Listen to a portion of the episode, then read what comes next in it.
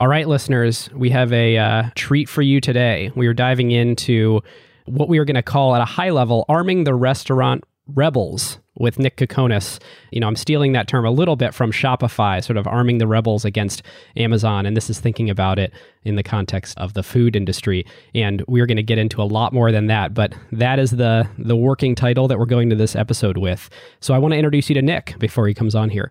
So, Nick Kokonas is the co owner and co founder of the Alinea Group of Restaurants, which has its namesake restaurant, Alinea, which has been named the best restaurant in America and the best restaurant in the world by multiple very, very reputable food industry associations. Nick is also the co founder and CEO of Tock, a reservation and CRM, and now the leading, I don't totally know what to call it, total reinvention software system for the restaurant industry, formerly known as a new reservation system that expanded into a lot more in March. So we're excited to have him on and dive into everything about what it means in his entrepreneurial journey, his multiple entrepreneurial journeys, and all the stories behind it. So, Nick, welcome to the Acquired LP show. Thanks, Ben. Thanks, Dave. How are you? We're great. Doing well, all things considered. I'm doing great. Yeah, sort of. That's all of us these days. Every every week is a different week, so uh, you know it's a good week this week.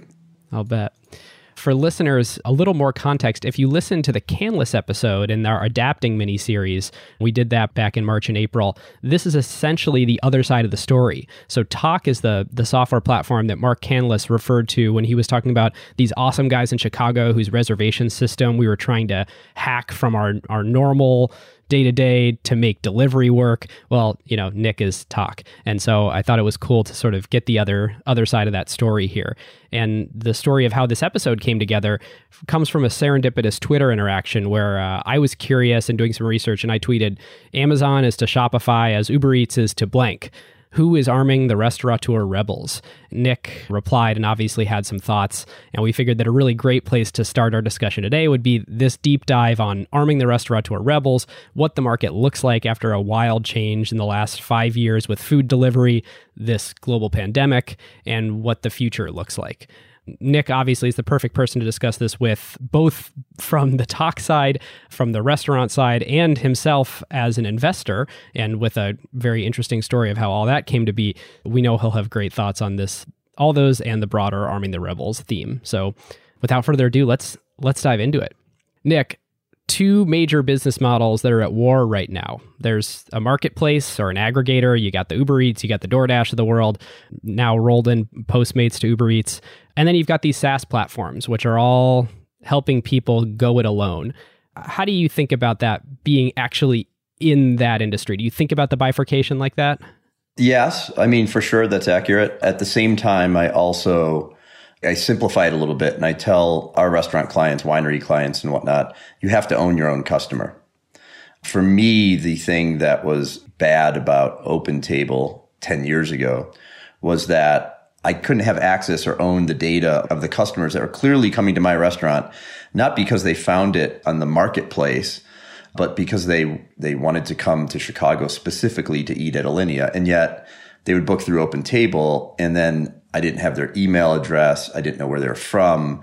If they showed up at one of my other restaurants, I couldn't go like, oh yeah, that's the same person and they like to drink tea after their meal. So like basic things that you do in hospitality to make the experiences seem a little more magical are the very same things that every business tries to accomplish.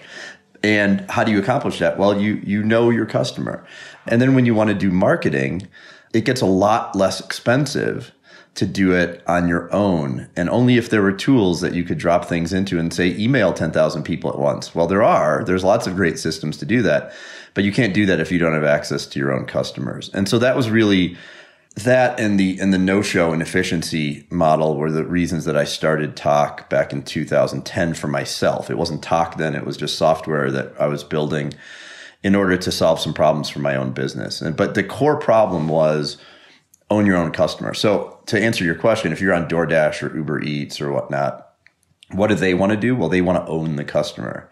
And then the attribution of the sale doesn't go to a great restaurant like Canlis. Clearly, anyone in Seattle right now getting carry out from Canlis, and they just launched a crab shack on Tock a couple days ago, is going to Canlis not because it sits on Tock They're going to Canlis because Canlis has been there for 40 years or longer. I don't know exactly, but it's decades long restaurant. And they're going to Canlis because it has a reputation and, and earned reputation for excellence.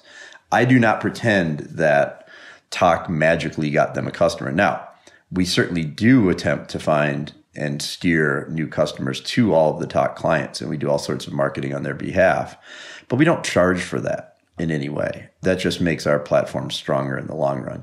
That's the way I look at it. A whole host of wonderful things happens when you give people the power to own their customers, see the data, and then they can also operate more efficiently. You know, historically, um, the restaurant business has been a very poor margin business, but I don't know that it has to be that way.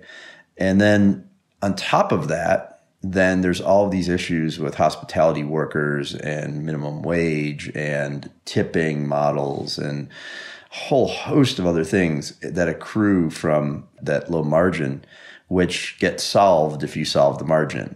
At the Alinea Group, we pay for healthcare. We have a 401k matching program for our employees.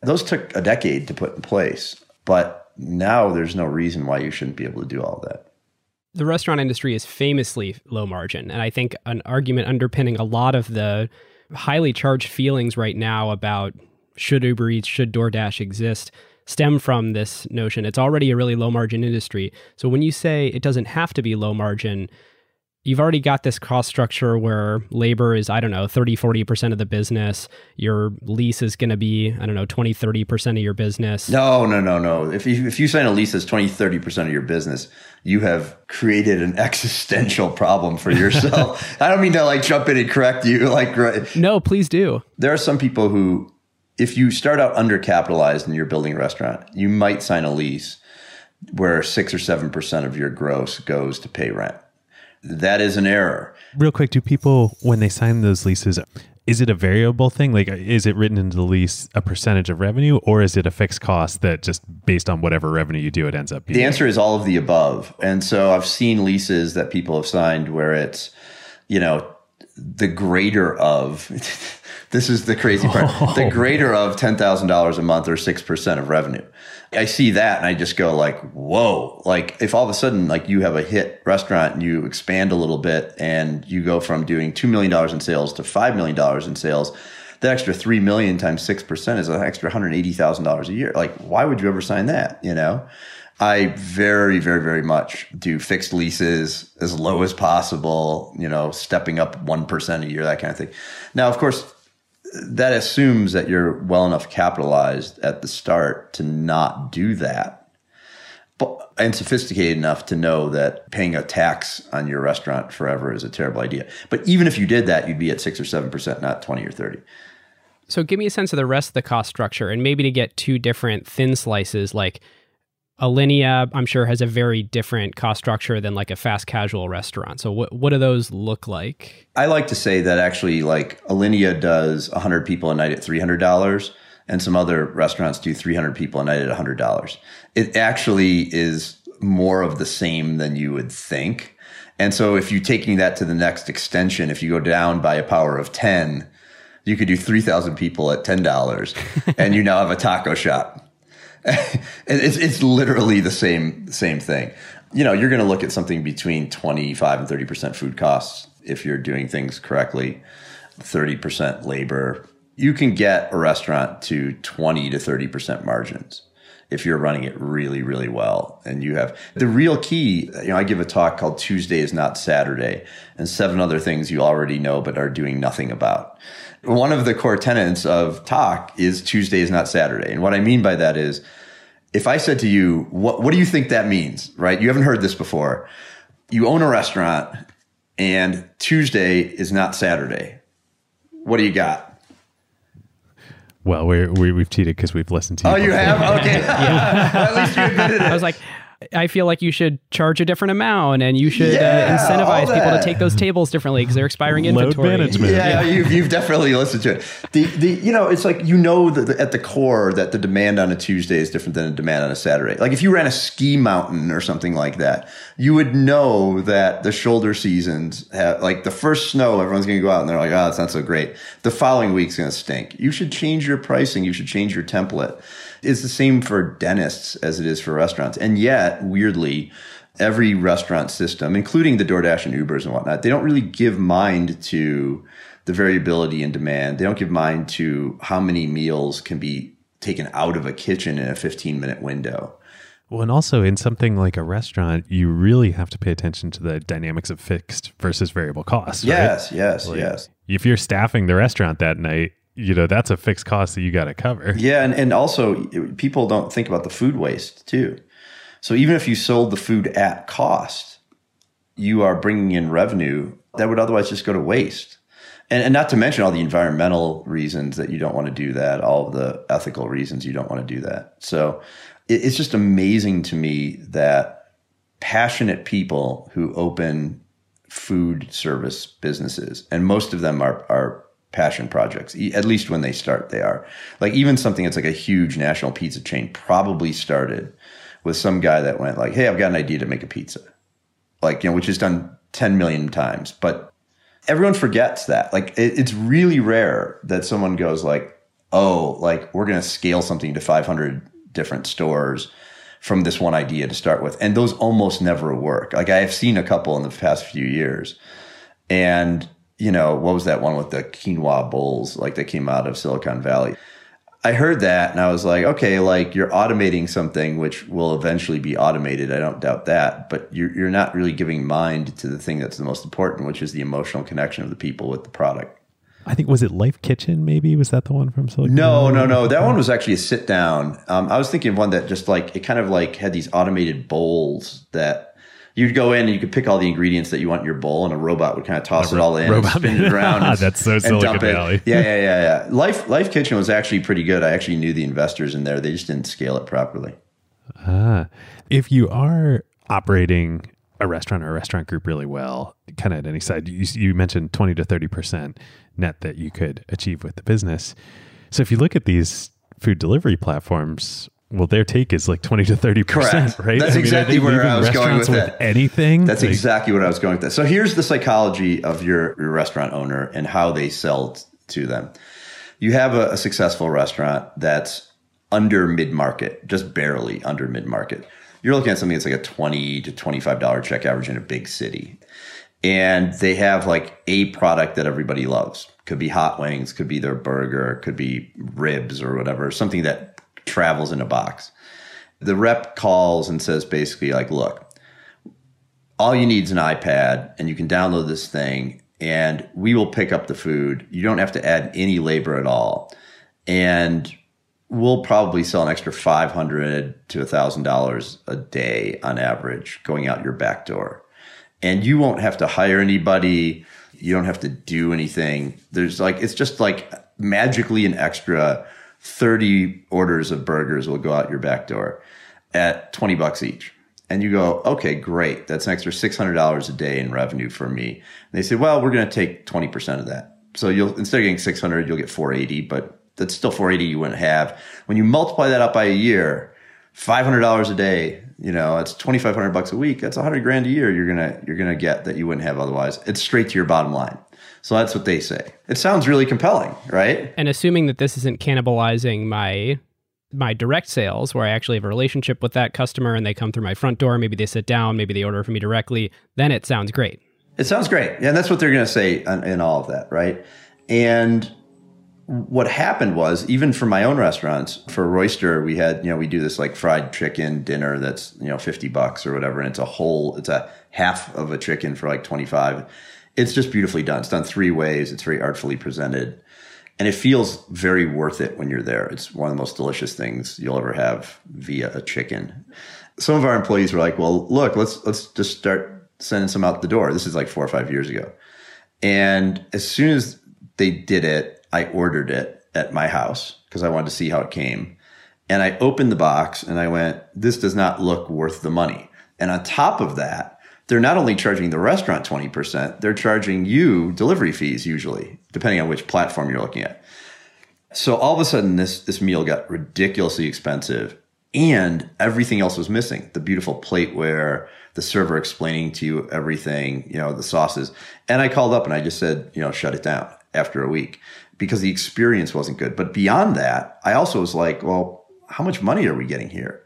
And I realized that that with our margins on the food and everything, and if you do take into consideration the labor, I mean, like, look, if you were really successful at this, you'd have to hire another person to cook or two. It's not truly all incremental. It's not not remotely, right? And then when COVID hit, I quickly realized the only possible business that even Alinea, a Michelin three star, will have is carryout. And Canlis realized that two weeks before me because unfortunately COVID was in Seattle a couple weeks before it started moving eastward, right? So the really smart operators realized quickly that, hey, even though that's not what we do, it is now. Like see the world as it is, not as you want it to be, kind of thing. We immediately started taking the data structures of what Tock does on the back end with the times and the variable pricing and the pacing of a kitchen in 15 minute increments and all these things. By the way, it wasn't my idea. It was our COO, Jeff Kaplan's idea. He, he said like, Hey, I, I really think we need to like do the stuff that Canlis is talking about. And it shouldn't be that hard. Well, listeners, this is the perfect opportunity to introduce a new sponsor here on ACQ2, Quartr. Their new product, Quartr Pro, launched about a year ago and is already adopted by several Fortune 500 companies and some of the world's largest hedge funds and equity research departments. Yeah, this research platform is transforming the way qualitative public market research is conducted. Here's how Quartr Pro works you can get every piece of first party information from public companies all in one single place. That's live earnings calls with real time transcripts, company filings, slide decks, and more. Quartr Pro has built a world class user interface for this. Yep. Let's say you're an investor or a podcaster, and you've got the use case where you need to look up a company such as Novo Nordisk, Hermes, or Visa. You can open their platform and search guidance or market outlook. Quartr Pro then immediately identifies all instances where a company has historically mentioned and discussed these topics in all of their IR related communications. Or here's another pretty crazy thing they've done that's difficult to get anywhere else. You can actually search through literally every individual slide in Quartr's database, covering 9,000 public companies and millions of slides for any keyword mentioned based on Quartr's AI capabilities. This truly makes it easier than ever to conduct qualitative analysis of entire industry value chains and specific companies. So, whether you're an equity research analyst, an asset manager, or an investor relations professional, this platform will help you increase your productivity through their live call, transcript components, AI powered summaries, and a feature allowing you to visualize the entire timeline and changes of specific slides throughout quarters. Quarter also offers their database as an API solution. This enables other companies, such as trading and research platforms, as well as AI and LLM companies, to build custom solutions and integrate this database into their offerings or add functionality on top of the data. Yep. To find out why leading companies globally are choosing Quartr Pro in their day to day work and to experience the platform firsthand, request a personal demo by visiting quartr.com slash acquired. That's Q U A R T R no E, Q U A R T R dot com slash acquired, or click the link in the show notes to get the personal demo from the Quartr team. Our thanks to Quartr. Nick, can you just explain basically like what Tock was in February? Uh, yeah, a, yeah, that's a good point. Um, so Tock was built per our earlier mention, you know, it was built really to solve a few problems, which is no show rates run 10 to 15% on free reservations, which is all that OpenTable has still when you book an 8 p.m. Saturday reservation at your favorite restaurant in a big city, they're lying to you. They know there's no chance that they're going to seat you at 8 o'clock. Conversely, about 15% of the people are also lying to them. They're not going to show up. it's like an airplane flight. It's a circle of broken trust. Yeah, it's a circle of broken trust. That is a, a great way to describe it. So you're going to wait 45 minutes at the bar, bad hospitality, or you're just not going to show up because you know you made two reservations or three that night. I mean, people do that, and then they go, "Where do we feel like going tonight?" And they pick one of the, the three. All that messes things up greatly. Um, so I built Tock originally to solve that problem by charging a deposit. Richard Thaler, the behavioral economist, is an investor in Tock now and a friend of mine, but I had no idea who he was 10 years ago. I just knew that sunk cost was very real. Like if people put down five or ten dollars on something, they will call you to cancel to get their five or ten dollars back. It's just very real psychology. You could be, I mean, I've watched, and this is not an exaggeration, I have watched billionaires cancel Alinea in order to get their in order to get their money back, which is obviously meaningless to them, right? That's not just to like get on your good side. No, I mean they, they do it automatically. They hit a button, you know, but it's like you see that even they do it. Like they don't just no show it or keep their optionality. Like if you're if you're worth a billion dollars, what is a, a five hundred dollar meal? Like it's it's a nickel, right? I've heard you use this analogy before. It'd be like if the Bears and the Bulls are playing on the same day, you're not going to buy tickets to both of them. You're just going to buy tickets to Yeah, one of them, and then you're going to show up. And if you can't show up, you're gonna, you know, get your refund. Yeah, they don't play the game again, right? Or you sell the tickets or give them to a friend or whatever. So it started out like that, and then So thing one is being able to charge to make a reservation so that That's you save correct. cost around not showing up. And you mentioned a second component. The second component was the knowing your the knowing your customer problem that I mentioned earlier. Like so that you could then go like, well, who are these people? Not only to serve them better, but also like, hey, when you open your next restaurant, I have 100,000 people that have eaten at my first restaurant and I can easily email them and say, "Hey, we've got a new restaurant starting up." Like it was mind-blowing to me that I couldn't do that when we were starting next. And the state of the art, like you look at, and I'm going to mention competitors here, but Resy, I can't wait to jump into it. Yeah. They thought about, hey, these are our customers. You know, we'll seat them at the restaurant, but they're not the restaurant's customers. Yeah, they don't say that, of course. They say the opposite.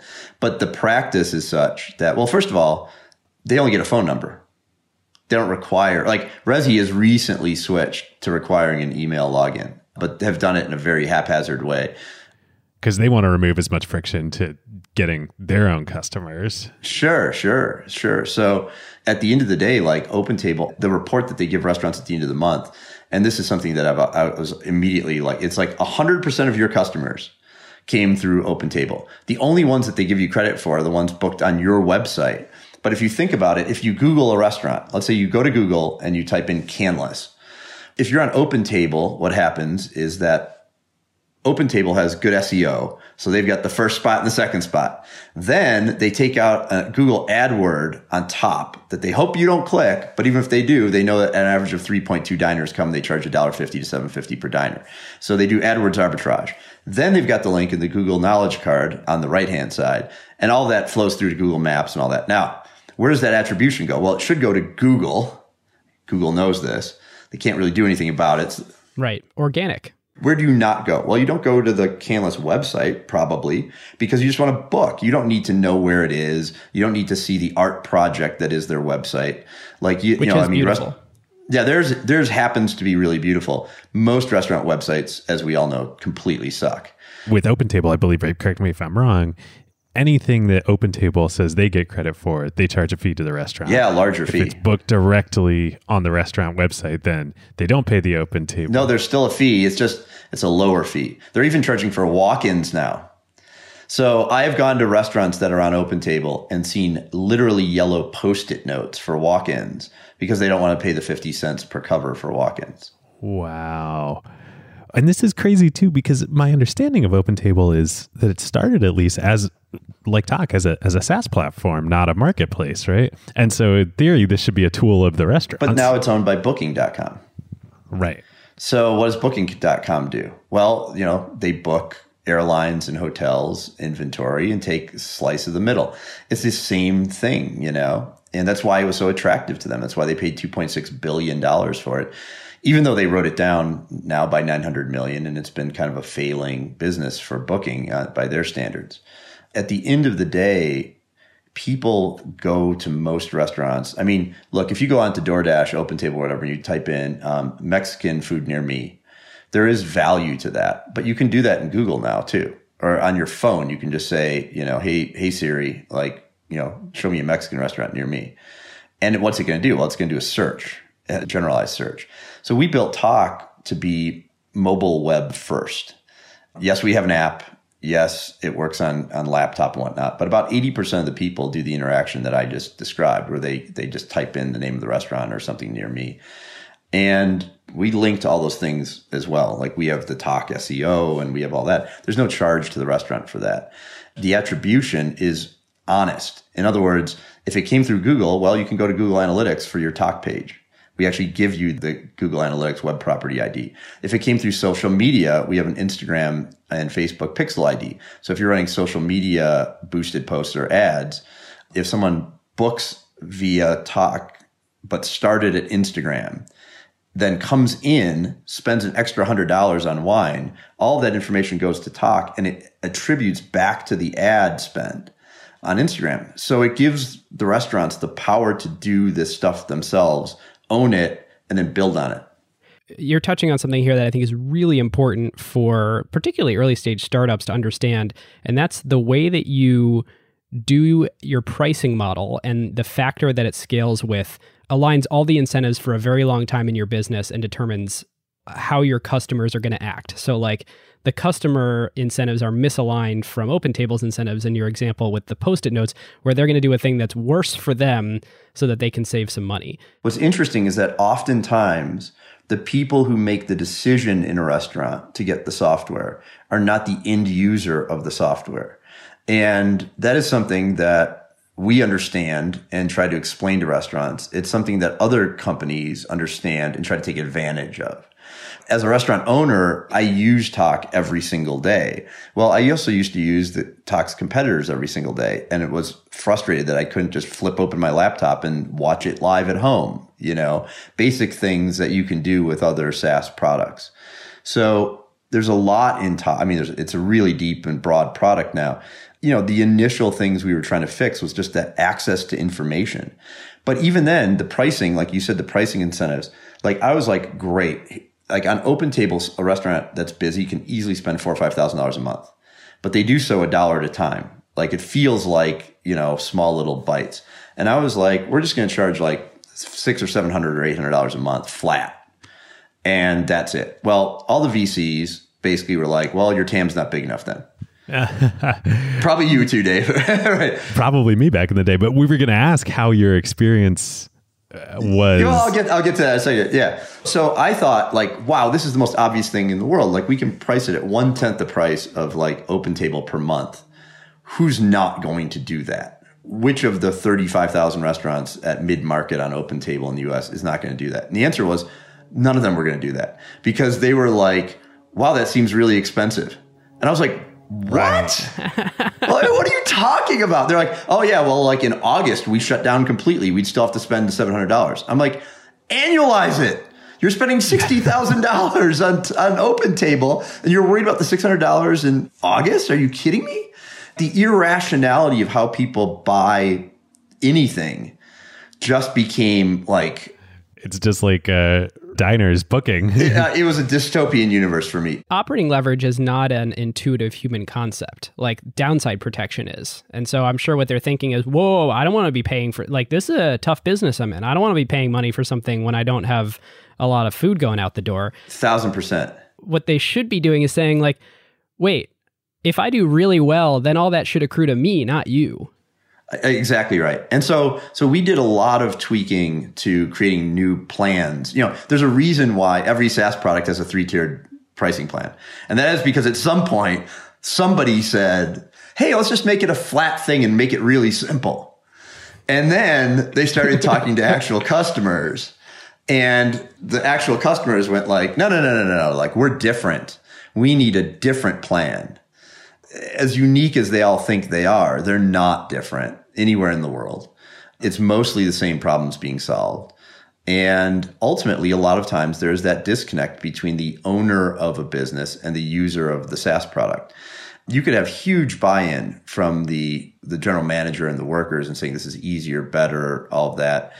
And if the owner thinks just for irrational reasons that the open table network, which they've been drilled into their head for the last 10 years, there's a major, major restaurant group in America, huge, one of the biggest in America, not in terms of, of number of units, but just in terms of volume per unit. Like some of their units do 40, 50, 60 million dollars per location.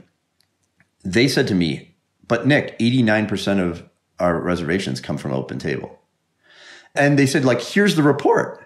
Like if you look, 89% of our people booked on open table, you know, and then 5% called us and 5% went through some other little thing that we got.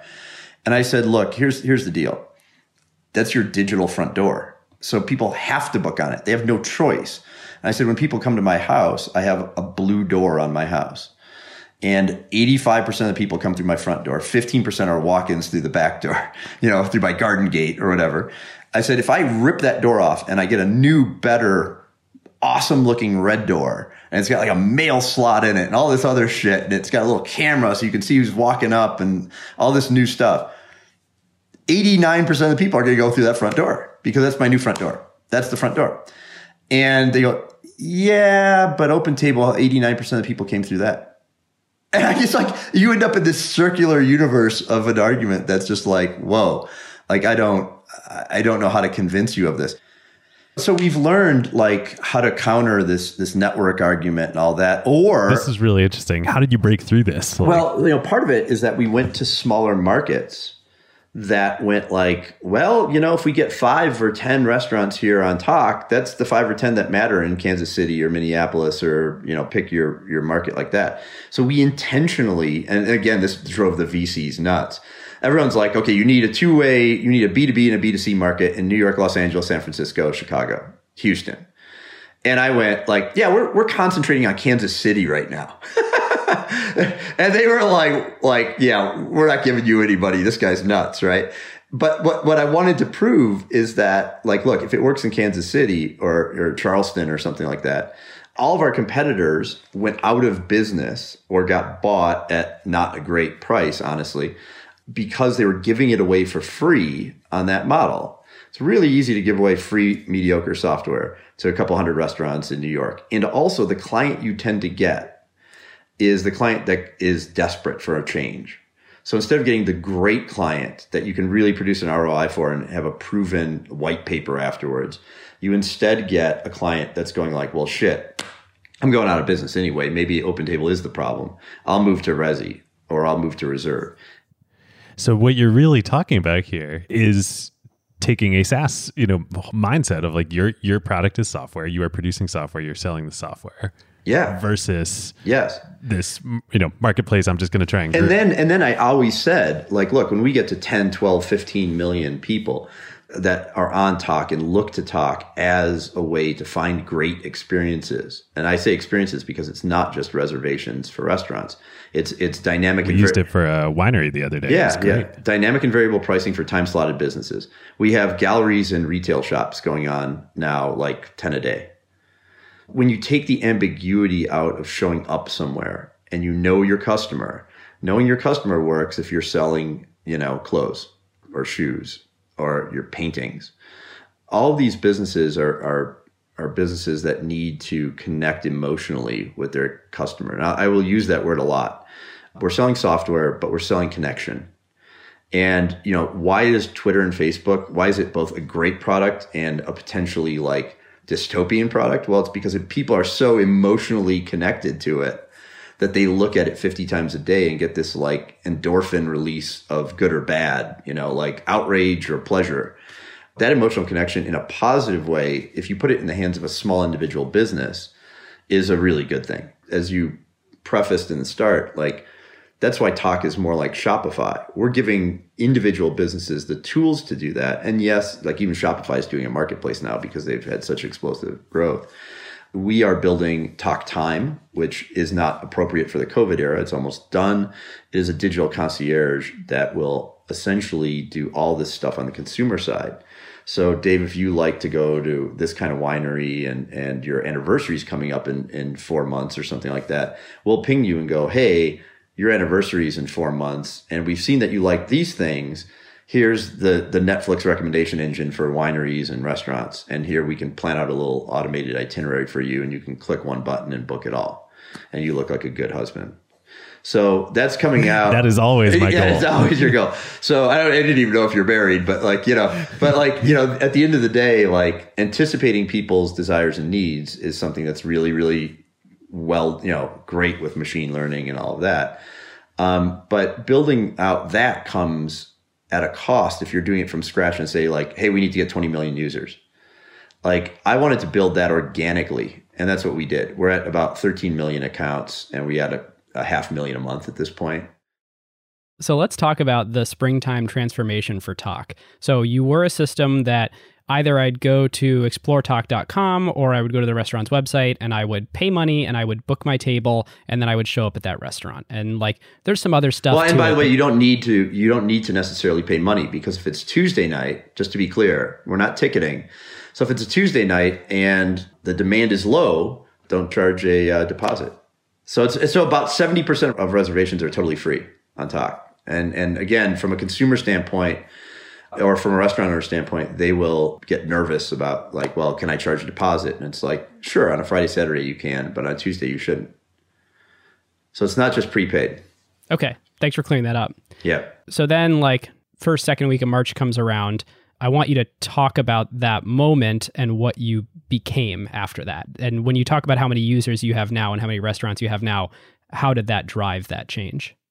We recognized through Canlis and through my own restaurants that the only way to survive would be to move to carryout. It was the only viable option, um, even for a restaurant like Alinea. At the end of the day, we're in the business to provide food to people. I could talk about experiences and hospitality and all that. That's not what was going to be needed um, in March and April and May, and, and maybe not now either. I saw the reservations uh, that we have about 20 or 30 restaurants in Hong Kong on the platform. Um, we don't have any salespeople in Asia. They've just found us. And I watched the reservations go from like 95% capacity to zero, literally overnight. And I sent an email to our CFO about three years ago that said, you know, Steve, it's not like every restaurant in America can shut down at once. And I did that because we were we were processing money and paying out money in, you know tens of millions of dollars a month, and you have some existential clearing risk as the middle person in that transaction. And all of a sudden, I went, "Oh my god! If every restaurant goes out of business, like we're going to need to refund millions of customers." You know, we have money, but that'll be all of it. so, so there's like that. That first, I was like, "This is going to kill my restaurant." Then I went, oh my God, they're also not going to have any reservations on Tock. And oh, also, Tock is the only platform in the industry that actually does the payment side of things. And also, we forwarded some percentage of that money to some of the restaurants. So we have clearing risk. And that was March 6th. I can tell you exactly the day because I have it on my calendar of going. That's like Your the- heart stopped cold. That was like the oh shit day. Um, and and if you look at that, that was about ten days to two weeks before everyone else had their oh shit moment. And so I did a few things that day. I called our board members and said, you know, we have serious existential risk, clearing risk, and also business risk. We were at the beginning of the year, we were about 80 employees, 90 employees. We were scheduled to hire about 50 people this year. I put in a hiring freeze immediately. I bought puts on the NASDAQ and every airline and every hotel that you could think of. I was a trader for on, many years. on behalf of Tock? No, no, no. Just on, on my own behalf because my because my, existence. I can't do that on behalf of Tock. Tock's not a trading firm. I I, I I'm going to tell you that I seriously thought about doing that on behalf of Tock. well, it sounds like you uh, should have or need a treasury department with all your you know, the payment that you Well, we, we do. We really do. We we have a clearing department and all that. And then I was like, wow, we're we're really screwed. So I called in all of the managers on the restaurant and said, we're putting in temp checks, PPE, hourly hand washing, and and and they're like going like, owner guy does not understand that we can't wash our hands every hour and still run a restaurant. And I was just like, I don't care. Like, you know, say no again, and you're going to be the first people out the door because we're not going to need all of you in a week. And people thought I lost my mind. I mean, genuinely thought I lost my mind. But I had talked to restaurants on the West Coast where they were just seeing 20, 30, 40% reduction in, in bookings before, as like the canary in the coal mine, just from looking at the press. Like once the unfortunate instance happened with the nursing home in Seattle, that was the catalyst for 20% of Seattle bookings to go to zero it's not like everyone noticed that, but there's a section of people in law of large numbers where they just went, wow, I'm not going to Seattle right now. I'm going to cancel my Canlis reservation or a number of other restaurants. So when I saw that, I was like, that's the best case scenario for Tock in my restaurants. It's like a 20 to 30% decline that's short lived. And that's actually what I thought would happen. But I made the plan for the catastrophe that we've got now. And then, you know, Jeff called me and said, Hey, I got an idea. Like we've got the data structures such that And and Jeff's your CTO, COO, COO. Yeah, Jeff Kat. He he was a, he came from um, Zirmed. Um, he he's bootstrapped two data science companies for the healthcare industry. Um, sold one of them to Zirmed, and then Zirmed got sold um, about a, two years ago. He left Zirmed. It was bought by Bain Equity for 750 million. I met him at a meeting to, to see if somebody should run for mayor of Chicago. And there was all these political consultants there, and Jeff was there with his laptop. Great recruiting event. and, well, Jeff was there with his laptop, and I was asked. I, I really like this person who didn't end up running. Jeff was there with his laptop and some pivot tables and publicly available information, going like, I don't think any of you political consultants know what you're talking about. And normally I'm the guy raising my hand going like, okay, this isn't really my realm, but like, I don't think you understand statistics. But mind you, they're literally the people who are hired to understand the statistics. And instead, Jeff was doing that. So I Googled Jeff and I saw his history, you know, and what he did. And I was like, oh my God, like this company got sold. I had been looking for like a head of, of sales and someone to own all revenue side of things for like two years. And afterwards, I, I was like, I introduced myself, and he was like, "Man, that was the dumbest fucking meeting I've ever been to." Am I allowed to swear on here? I guess I am. So, yeah, all good. so, so I was just very intrigued by him, and I invited him out to dinner. And what was really funny is that, like, after like ten minutes in dinner, I started talking about Tock, and he was like, "Yeah, I got a list of questions." He pulled out like a thing, and he goes, "I'm like." I'm like, oh, like you knew I was talking to you about this. He's like, well, I didn't think it was a date. Like we're like, hey, he's like, I knew that, you know. And I was instantly like, this is my person.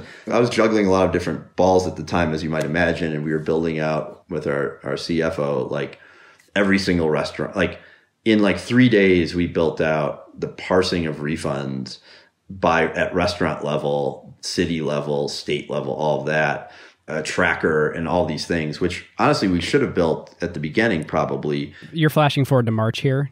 Yeah, it's March. Yeah. But that was March like 6. And then Jeff called me and he was like, "Hey, you know, we need to to build like a carry out thing for Tock."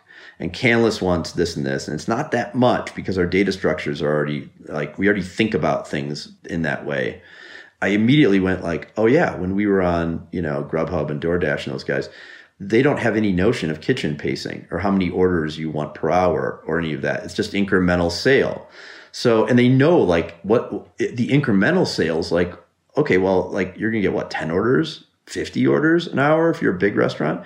You're not going to get 500. But now if you close, you might get 500. Kitchen pacing is important. With like Alinea in a night now, you're doing like one, 2,000 yeah, we used to do 128 people a night, and it was a, a 15 course meal. So if you do the math on that, it's again just going back to my earlier thing. Same, it is, but it's the same restaurant. So whether you do 100 people at $300 or 300 people at $10 or 1,000 people at $30, it's the same number of plates, it's the same revenue, it's the same everything.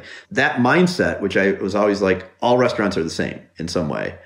I immediately went and I said to Grant, $300 food is not what people need in a pandemic. We don't need a five course take home tasting menu. We need $35 comfort food. It's still rainy and cold in March in Chicago.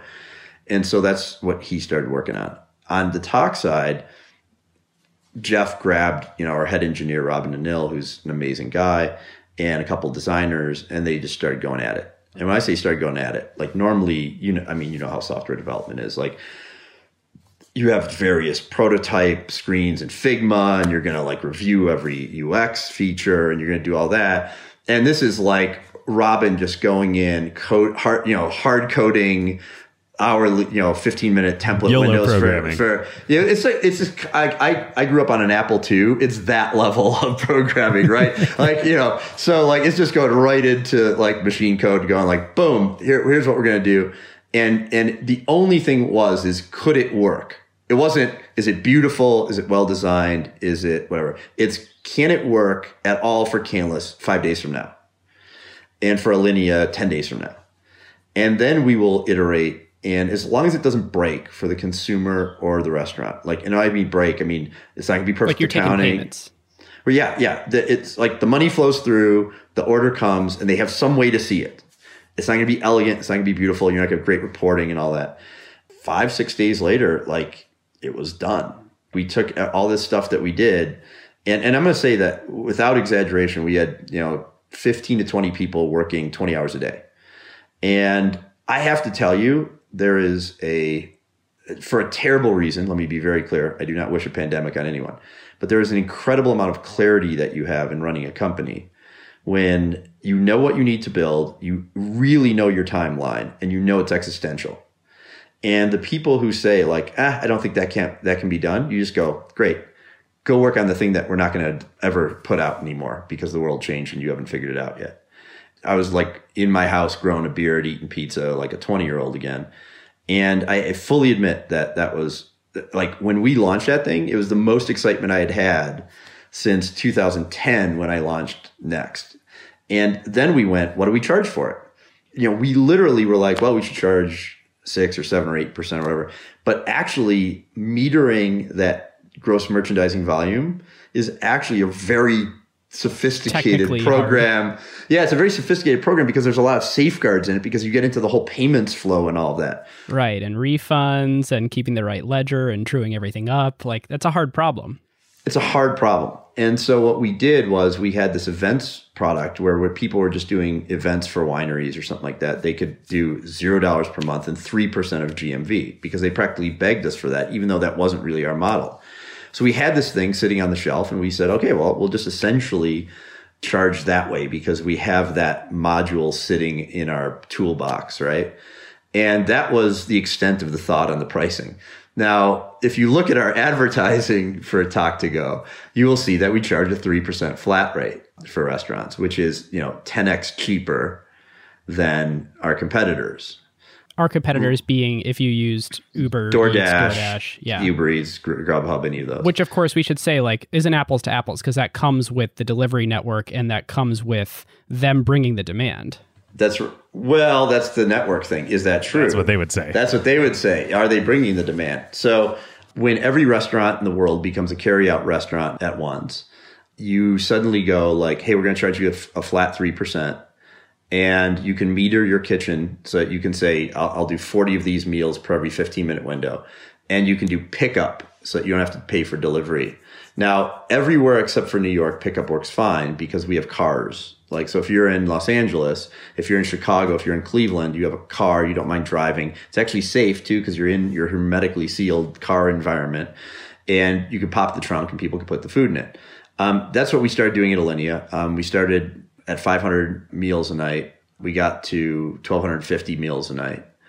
Um, Easter, we did 3,000 meals between brunch and dinner. It was a record revenue day. Including when you would operate the restaurant normally? Yes, by far. Wow. It's not even close. It also made people feel good, getting back to that emotional connection. You're in the middle of a pandemic and you can pick up a, a real delicious meal for 35 bucks from a, a restaurant that's doing high quality. And what I noticed and what I started saying was that elevated carryout is a thing. It's a thing born of something terrible, but it's not going to go away, I don't think. Because like instead of like shitty packaging and some wings, which by the way I love, yeah, um, I don't necessarily want that to feed that to my kids or my family on a Saturday night. But if I'm busy and I know I can get a really high quality restaurant sit down quality meal, but do it at home, and all I gotta do is like drive there. They have two way text messaging built in, and they just plop it in my trunk we were putting uh, you know hundreds and hundreds of cars through Alinea in a three hour window without any problem. So many, in fact, that the city of Chicago like created a little lane for us in front of Alinea during the during the height of the pandemic. But I, I will tell you that like when we built this, it felt it felt good as well because we we went from being a company doing something really interesting in a hospitality space that most of our employees love to doing something truly essential for them it went from being normal work to important work in a way that we were saving jobs in restaurants and the future, like building a bridge to the future of the restaurants. So we did that very, very quickly. And what happened was, of course, uh, is that our gross merchandising volume went from, say, a million dollars a day for prepayments and whatnot. And then that represents like one in every eight transactions because a bunch of them are, are free reservations and all that. Well, all the free reservations go to zero. Your million dollars of GMV goes to zero and you you know every restaurant's like, well, I'm not open, so I'm not going to pay you your SaaS fees. So our revenue went from really good to zero, and then six days later, it started building back up because we started doing this. You know, first like you know hundred thousand dollars a day, and then $500,000 a day in carry out and then a million dollars This is the 3% of GMV of carryout that you're yeah. charging. So you do a million dollars a day. That's thirty thousand dollars a day. You're at nine hundred thousand dollars a month in revenue just from that, right? And instead of having to convince restaurants suddenly that Tock was better than Open Table, Open Table said, "Yeah, we're just going to link out to Grubhub and DoorDash. We have no product for this." Resy said, "Yeah, we're just going to link out to Grubhub and DoorDash." And so all these restaurants called us and said, like, I was on DoorDash and on Cinco de Mayo, I got 750 orders in in an hour. And I had to spend all night telling 650 of those people that we couldn't make the food for them. And this it was a mess. People were showing up to pick it up or get the delivery, or the delivery people are showing up and there was no food to be delivered. So there's 50 delivery guys from from DoorDash. This is a true story at a Mexican restaurant in Chicago. Yeah. Well, this then- stuff happens all the time. the next day, guess where they are? They're on Tock the next day.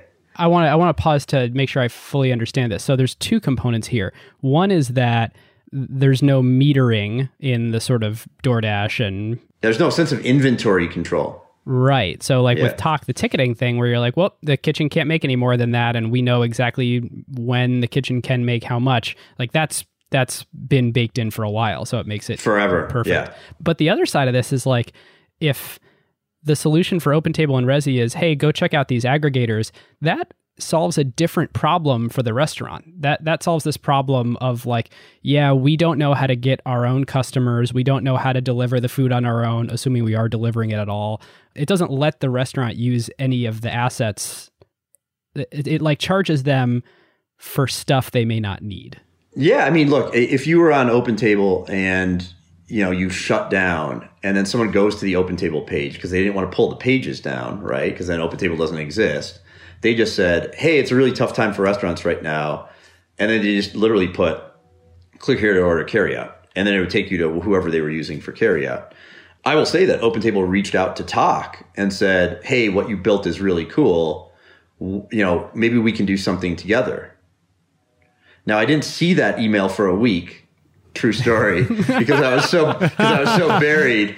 And I like Steve Hafner. Steve Hafner is the CEO of Open Table. I should say that we've got a frenemy relationship. I think Open Table is a total steaming pile of shit. But but I like Steve Hafner, and he inherited a steaming pile of shit. Um, and he knows all this. Like I've said this, to, this is not a secret. He emailed me, but it was seven days later. And normally, if you if you email me, like I email you back in thirty minutes, or I'm dead, right? So or sleeping or something.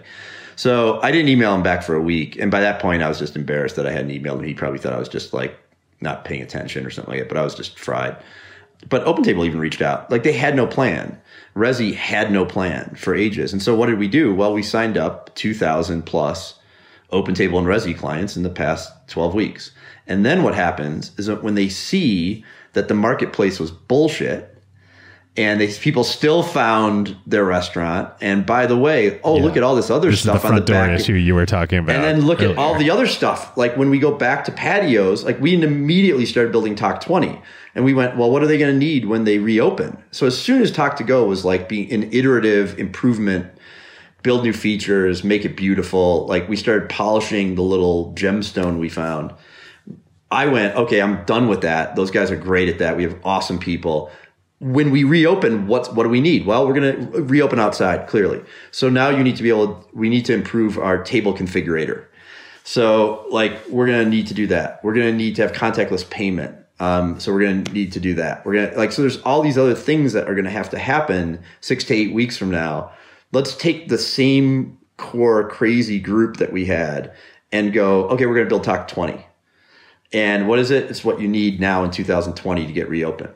And so we wanted to be able to convert all those people because I knew what was going to happen. I knew that people were going to go like, hey, this worked great for carry out. But yeah, open table is our front door once we go back to normal. And by the way, we'll be back to normal in eight weeks. And thanks for your help and all that. We'll look at you again in the future. But I don't want to retrain my staff in the middle of a pandemic. And we just got our patio opening and it's really only 30 covers a night. We're just going to go back to open table. So then I could say like, okay, well, how are you going to configure that? You have to call open table and reconfigure your layout. And by the way, you're going to have to have those seven feet apart. But if things get better, you're going to only have them three feet apart. So you're gonna have to call them again. But we built this cool little shiny toy where you can like play it like a video game, move your tables around, and you could double click on it and and hide a table so it's not in your inventory yet, and all these things. So we did that in the intervening six weeks and built out a whole host of features there, launched that as Tock 20 and converted massive restaurant groups off of OpenTable that a year ago I had talked to and they said basically like, we're too scared. And then like, as soon as they had that conversation, I said, yep, I knew, I knew that you might want to do that, but here, you need to see this first. And then they went, when did you have that? And it's like, yeah, we built that in the last six weeks. And they're like, oh, we've been asking for our OpenTable app for three years. And then because we are a cloud-based system, we have API like you know 350 API endpoints. Right, because OpenTable's on-prem, right? Like you Yeah. go, you like put a Yeah. computer in your restaurant. Yeah. right? so- Still, So they have an iPad-based thing called Guest Center that is the one that they try to sell everyone now. But if when you go in and you see one of those old screens there, where you know the old touch screens, that pings like a server like every 30 minutes. And that's about I don't I can't actually tell I don't know exactly how many uh, of those installs are there, but I know that they started trying they mandated that everyone needs to move off of um, this the uh, ERB, the electronic reservation book that was built in 1998. They need to move off that into the guest center, which was built like seven years ago for iPad. There's some restaurant groups that are just going to go, yeah, we don't want to switch because it's like we don't want to retrain everybody. So we we built all that and we've converted restaurant groups around the country to Tock. Even some of the investors, board members, et cetera, et cetera, ambassadors to our competitors. There's the days I love. I can imagine who you're talking about, but I, I, yeah, I don't want to use the, I don't want to use names. dislocation is like a business term for the tragedy that's happening in the world, but like to make it sort of a stampable, repeatable thing, there's a dislocation in the world. You guys were proactive about it and going heads down for a week and creating something that worked enough to solve this new problem in the world at scale. And then it was all about like, okay, when the dislocation ends or when we get relocated in some new configuration of society, like how can I manage to keep all the benefit that has accrued to me so far? Yes, we're in that now. And then still some people, like when Los Angeles reopened, we went from having maybe 50 restaurants in Los Angeles to having like three or 400, right, in, in eight weeks. Still, some of them said, like, well, we're going to reopen our indoors now. So we're just going to put that on Open Table because it's already sitting there. We already know what we're doing. Open Table is going to waive our fees for the rest of the year, which then they have to sign a contract that has huge breakup fees for through 2021. You know, there's like a lot of fine print there. We basically said, oh, okay, like you shouldn't do that because of Tock 20 and all these things and all that. And some of them did it anyway. And then what happened, unfortunately, I mean, three days ago, well, California got locked down again. What did all those people do? They said, oh, right. Yeah, we need to go back to Tock. So now we have a backlog of people whipsawing back to the product, unfortunately. And I say unfortunately because I do not want California to close down. I do not want Houston to close down. But let me say that all of these things accrue to Tock, not because we built it in the last 12 weeks, but because six years ago, when we started rebuilding the thing that I started building in 2010, when we started from scratch, we made the difficult decisions to build the actual product more slowly. Like I had so many VCs saying, "You're building a Ferrari for something something that no one wants to drive," and I said, "No, I'm building the inevitable outcome of the restaurant industry. Will there be checks dropped on a table in 2030?" And then you write down with a pen the tip. I think we could probably all agree that that sounds incredibly stupid.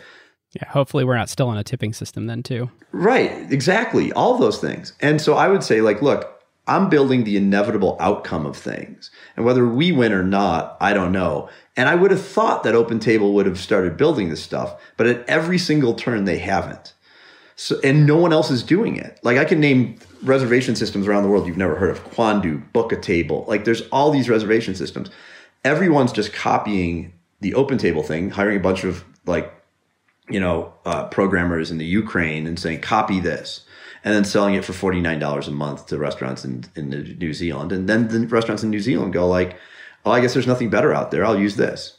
I'm so glad you took this here because I wanted to, before we wrap up, ask you about your journey through all this. Like, you've raised money for Tock along the way, both recently since post COVID and, and pre COVID. But I know, having been one of the VCs that talked to you early on, your vision and what you were been doing doesn't fit the traditional go go VC model. Like, how has this journey been for you? You know, a, a little interesting, a little frustrating, a little bit of all of that stuff. I do think that the vast majority of people that I've spoken to about, I'm an investor in companies as well. I'm a seed stage investor in companies. I'm often on the other side of a table where I look at something and go, this does not have a snowball's chance in hell of, of happening. Um, and I, of course, I never say that, you know, which is also kind of one of the faults of the VC world. Like, no one ever says, we think this is a dumbass idea and you, sh- you should run the other way yourself. Right. Nobody's ever just no, no, It's very rare that you get like you need to do something really crazy for them to just say like this is a terrible idea. I actually think a little bit more of that might be good, but whatever. When I started raising money, the the, the first round we did, I had already put a lot of my own time, effort, money into into what would become Tock for my own restaurant groups. And at some point, I was like, we had 17 restaurants using this homebrew software and it became like a job just to maintain all that. And I knew that in the back of my mind, I kept going like, ah, Open Table is going to see this and do it. Like, I don't want to compete against a booking.com, you know? And also I have, you know, successful restaurants. I still trade. I, I, a startup is, is a, a, lot of work. And I when kept you say you still up, trade, like, did you started your career as a derivative derivatives trader? trader? Yeah. Yeah. So, I mean, I, I traded Tesla options yesterday in the midst of managing my restaurants because all the Wall Street boys and girls on Reddit are, are buying are buying 3,500 calls at 290 vol. And while I don't like selling, I don't like selling. Right, we got to do another episode with you on, on just Tesla options. Yeah, I don't like selling lottery tickets to people. But if they're going to pay like a million dollars to make fifty thousand, like have at. Um, so, yeah, listeners, you should you should know Nick took the very classic uh, philosophy major, gone derivatives trader, gone restaurant owner, and a very very sort of accomplished award winning at that, gone VC backed company founder path. It's basically the traditional. Yeah, and path. I'm 52 years old, so it's like I'm not exactly this. I started Tock what six years ago, so I was 46. I, I woke up every day and this is kind of my criteria for doing something. If you wake up every day and it's nagging at you, going like, you got to do this. Like you will regret not doing this if you don't do it. Well, eventually Tock got to that to me because I kept going like, why is no one doing this? Like this is the inevitable outcome of the industry. And, and then even when I would talk to restaurant owners, they would, they wouldn't get it. And actually I looked at that as an asset, not a liability. It's like the old Steve Jobs things. Like you don't do a focus group to build the iPhone. Like you go like, what is the inevitable outcome of, of a computer in your pocket? Right. And so similarly, I was like, well, what's the inevitable outcome that I want for my restaurants? And that's what I started building. When I started Tock in 2014, we raised $2 million from um, people that I could pick up a phone and say, hey, I'm finally doing that thing. Are you in or out? I understood as well that it was built within the auspices of Next Restaurant. So we had investors in that. Again, many of the same people who've known me for 30 years. And I said, like, those investors should get something of Tock because we don't want five years down the road if we if we sell this thing or if it becomes huge for them to go hey wait you started this within next so the ip would be muddled. Yeah when you say within next is it because you were using next profits to fund it or it was just like too much of your time or something? No yeah all of that and also it was built on the platform of of next because next was a very successful restaurant and this was the way to book it and it was on the next website. I mean there were real ip issues there and so so those investors i said like hey you're going to get x percent of Tock just for having invested in the restaurant. As well if you want to invest in this company here's what we're doing we're raising $2 million and i got some great industry people and i got some great tech people. So at the time dick costolo was um, ceo of twitter and i called him up and said hey man i don't know if you invest in things but i need your money and he said, I would love to give you a small amount of money and be involved in a small way. Did you know Dick from the Feedburner days in Chicago? I did. I knew Dick from the Feedburner days. I turned down, so that that's one of my ones that I turned down because I looked at it and I was like, I don't understand what this does. and and I can't I can't invest in anything. Now that was a huge mistake because Feedburner got sold to Google and uh, just about two years later. So, you know, I was going to put, you know, my typical investment is two hundred fifty to five hundred thousand dollars in something. Had I done that, I would have probably made like twenty x in like two years. I didn't do it, but I stayed friends with, with all the folks there, and I called like Kimball Musk because I knew him from um, the work he was doing with the city of Chicago to do rooftop gardens on uh, Chicago public um, schools. And he was really passionate about that. And of course, I knew his background. So whereas I was helping him like with some awareness on that through the Alinea group, I was like, hey, you own a bunch of restaurants too. Like you're a software guy, and like you know, I you got a nice last name. Like put in some money here. So th- that was the level of my initial fundraising. Right, is people that I knew and trusted, and I wanted their opinions too. This fundraising was to build a product and build a business. Like you, you knew what you were going to do, and like that is not how a lot of venture backed financing happen. Right? But at that point, I, I genuinely had the delusion that if you build it, they will come like the crossing the chasm thing, which I'd never read before any of this stuff. I had two or three hundred customers that were begging to use this thing that I couldn't give to them. And I just assumed that there were 20,000 more behind it. Once we built out a cool thing, it would be, it would be like good to go. Right. Um, that was very wrong. Like you need to sell, right? You need to educate, you need to sell. But I didn't know that at the time. And so I was like, yeah, we're going to raise 2 million bucks. If we need more, we can just go back to the same people. We're not to do any of that. So I had VCs that I knew in Chicago saying, Hey, wait, you started talking, you didn't call me? And I'm like, Yeah, man, we're good. Like, we'll be profitable in six months. Like, I've never not run a profitable business. Like, I've never not run a business that has a burn. Like, I just don't believe in that. Right. So I was like, We're just to run like scrappy and lean. We're, we're to make money. And that's, I know it's a weird concept, but like, we're, that's what we're to do.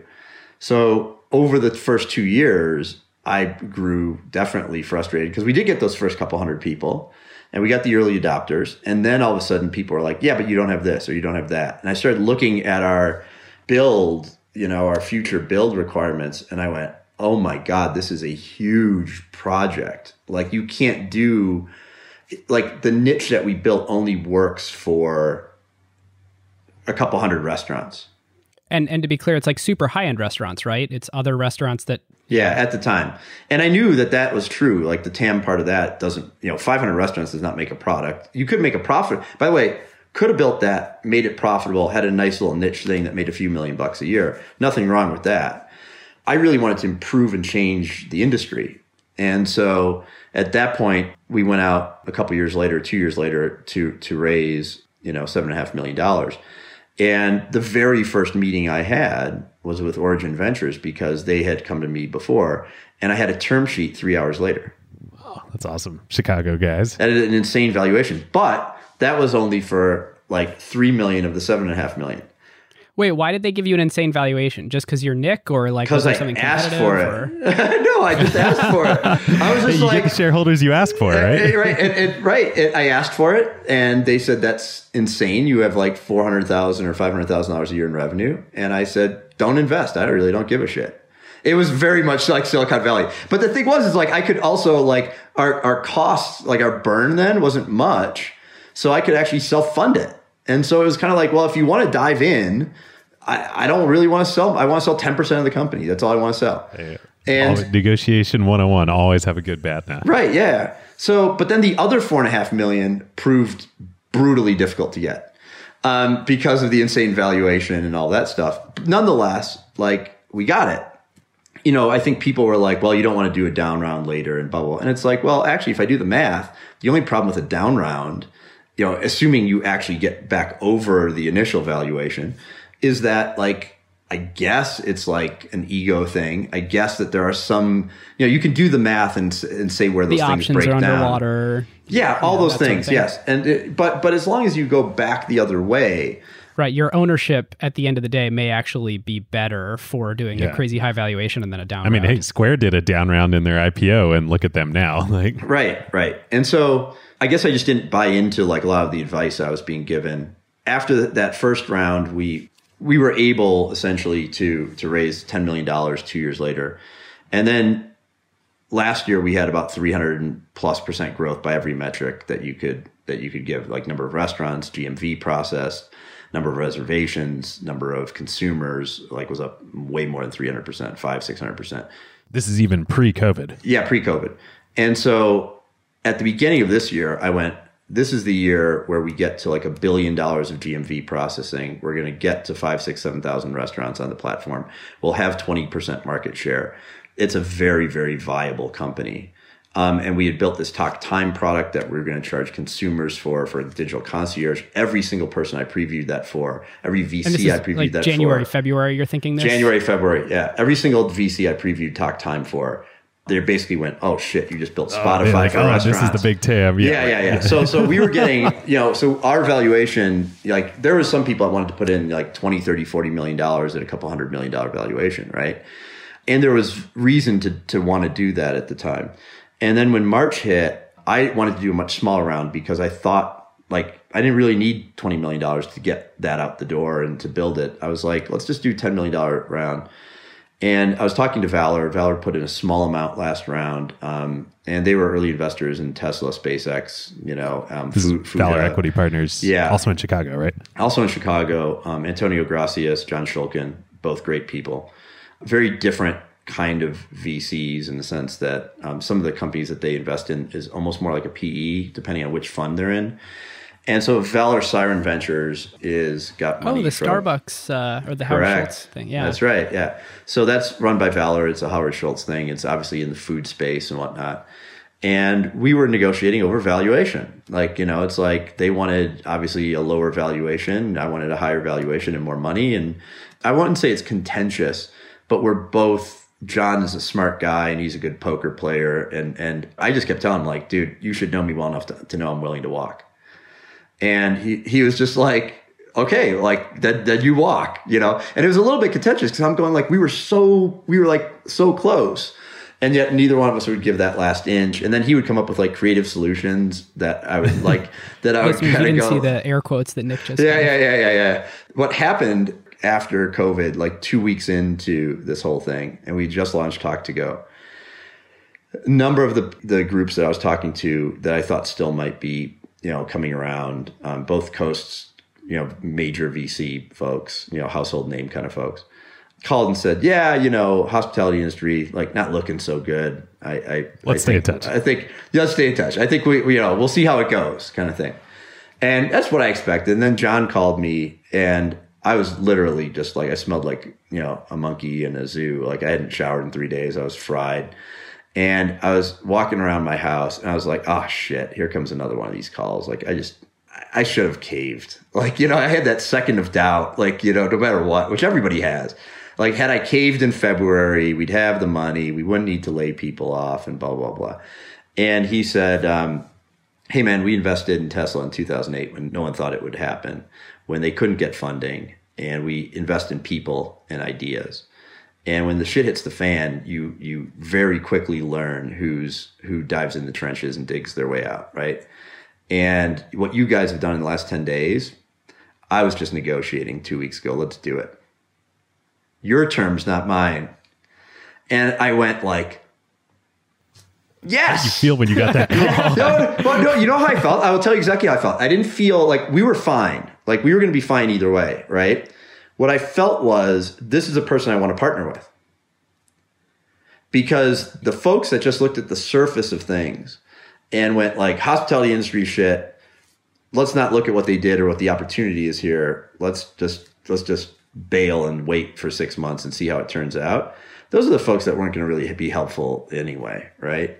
And I use that helpful word very very just tasting the purposefully. tan. So, right. Um, when John called, Nick, you're like got- way in on meme culture. yeah, you, my kids would disagree. Um, so Are you running the VCs congratulating themselves tw- Twitter account? Is that yeah, right, right.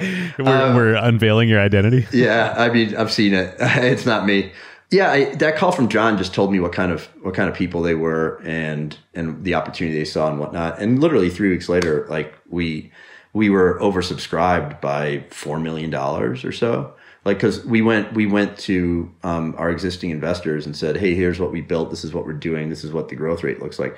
We replaced all of our revenue in three and a half weeks. And, and what did you end up raising there? We raised 10 million exactly. We capped it at 10 million. I didn't want to sell more more than that because I didn't want to sell more than that at the company. It's very interesting that again, and this is really important. It's not because of COVID. It's because of everything we did beforehand. It's because of the inevitable outcomes.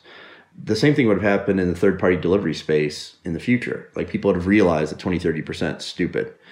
It's amazing to me that you know, all this consolidation is happening in that space right now. And by the way, we have delivery now. You know why? We negotiated with DoorDash and said, we'll charge consumers directly. And in New York City, you can't charge more than $5.75. And in the rest of the country, you can't charge more than $7. Flat, flat. So if the order is $200 from a high end restaurant, they're not going to pay $40 for the delivery. And the consumer is happy to pay 575 because that's what a cab would cost to bring it over. Fine. I've got no problem with that. Charge the consumer five bucks. They can go pick it up, or for $5.75 in New York City, they can click this button and get it delivered to them. By the way, delivery is a worse experience. Yeah, we always do pickup because the food is better. Food's better.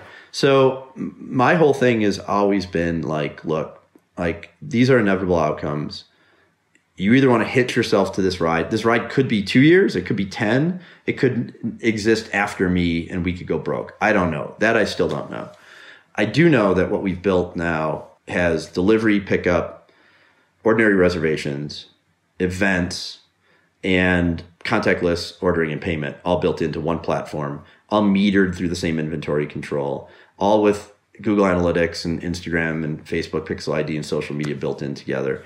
And you can look at all of that information in one cloud-based platform and use it from anywhere. That's Shopify for restaurants. That's going back to your original tweet and why I was like, all these people who are, who are replying to your tweet, I was like, no, no, no, no, no, no, no. Those, those are not the, those, those don't do all the shit. Now, not every restaurant needs all that, but if it costs a couple hundred bucks, why wouldn't you do it so you can future proof yourself? That's the alternate title for this episode, Future Proofing Your Restaurant. And that is a great place to leave it thanks to you both very much. We could talk for hours about this. Obviously, I love and just the VC part of it and the fundraising part of it and all that. Like, there's so much stuff. Well, we got to have you back on for we'll, we'll, discuss Tesla option trading. There's a, I'm sure that will get a lot of. It's a really, really, uh, really short conversation, and that is, it's really stupid. Vol, don't buy Tesla options. Even if you're long Tesla, don't buy Tesla options. Hot take. You heard it here first or last. Yeah. So, uh, Nick, where can listeners find you on Twitter? Um, I'm at Nick Kokonas on Twitter, at nkokonas on Instagram, and Google's your friend. And my email address at Tock is nick at tockhq.com.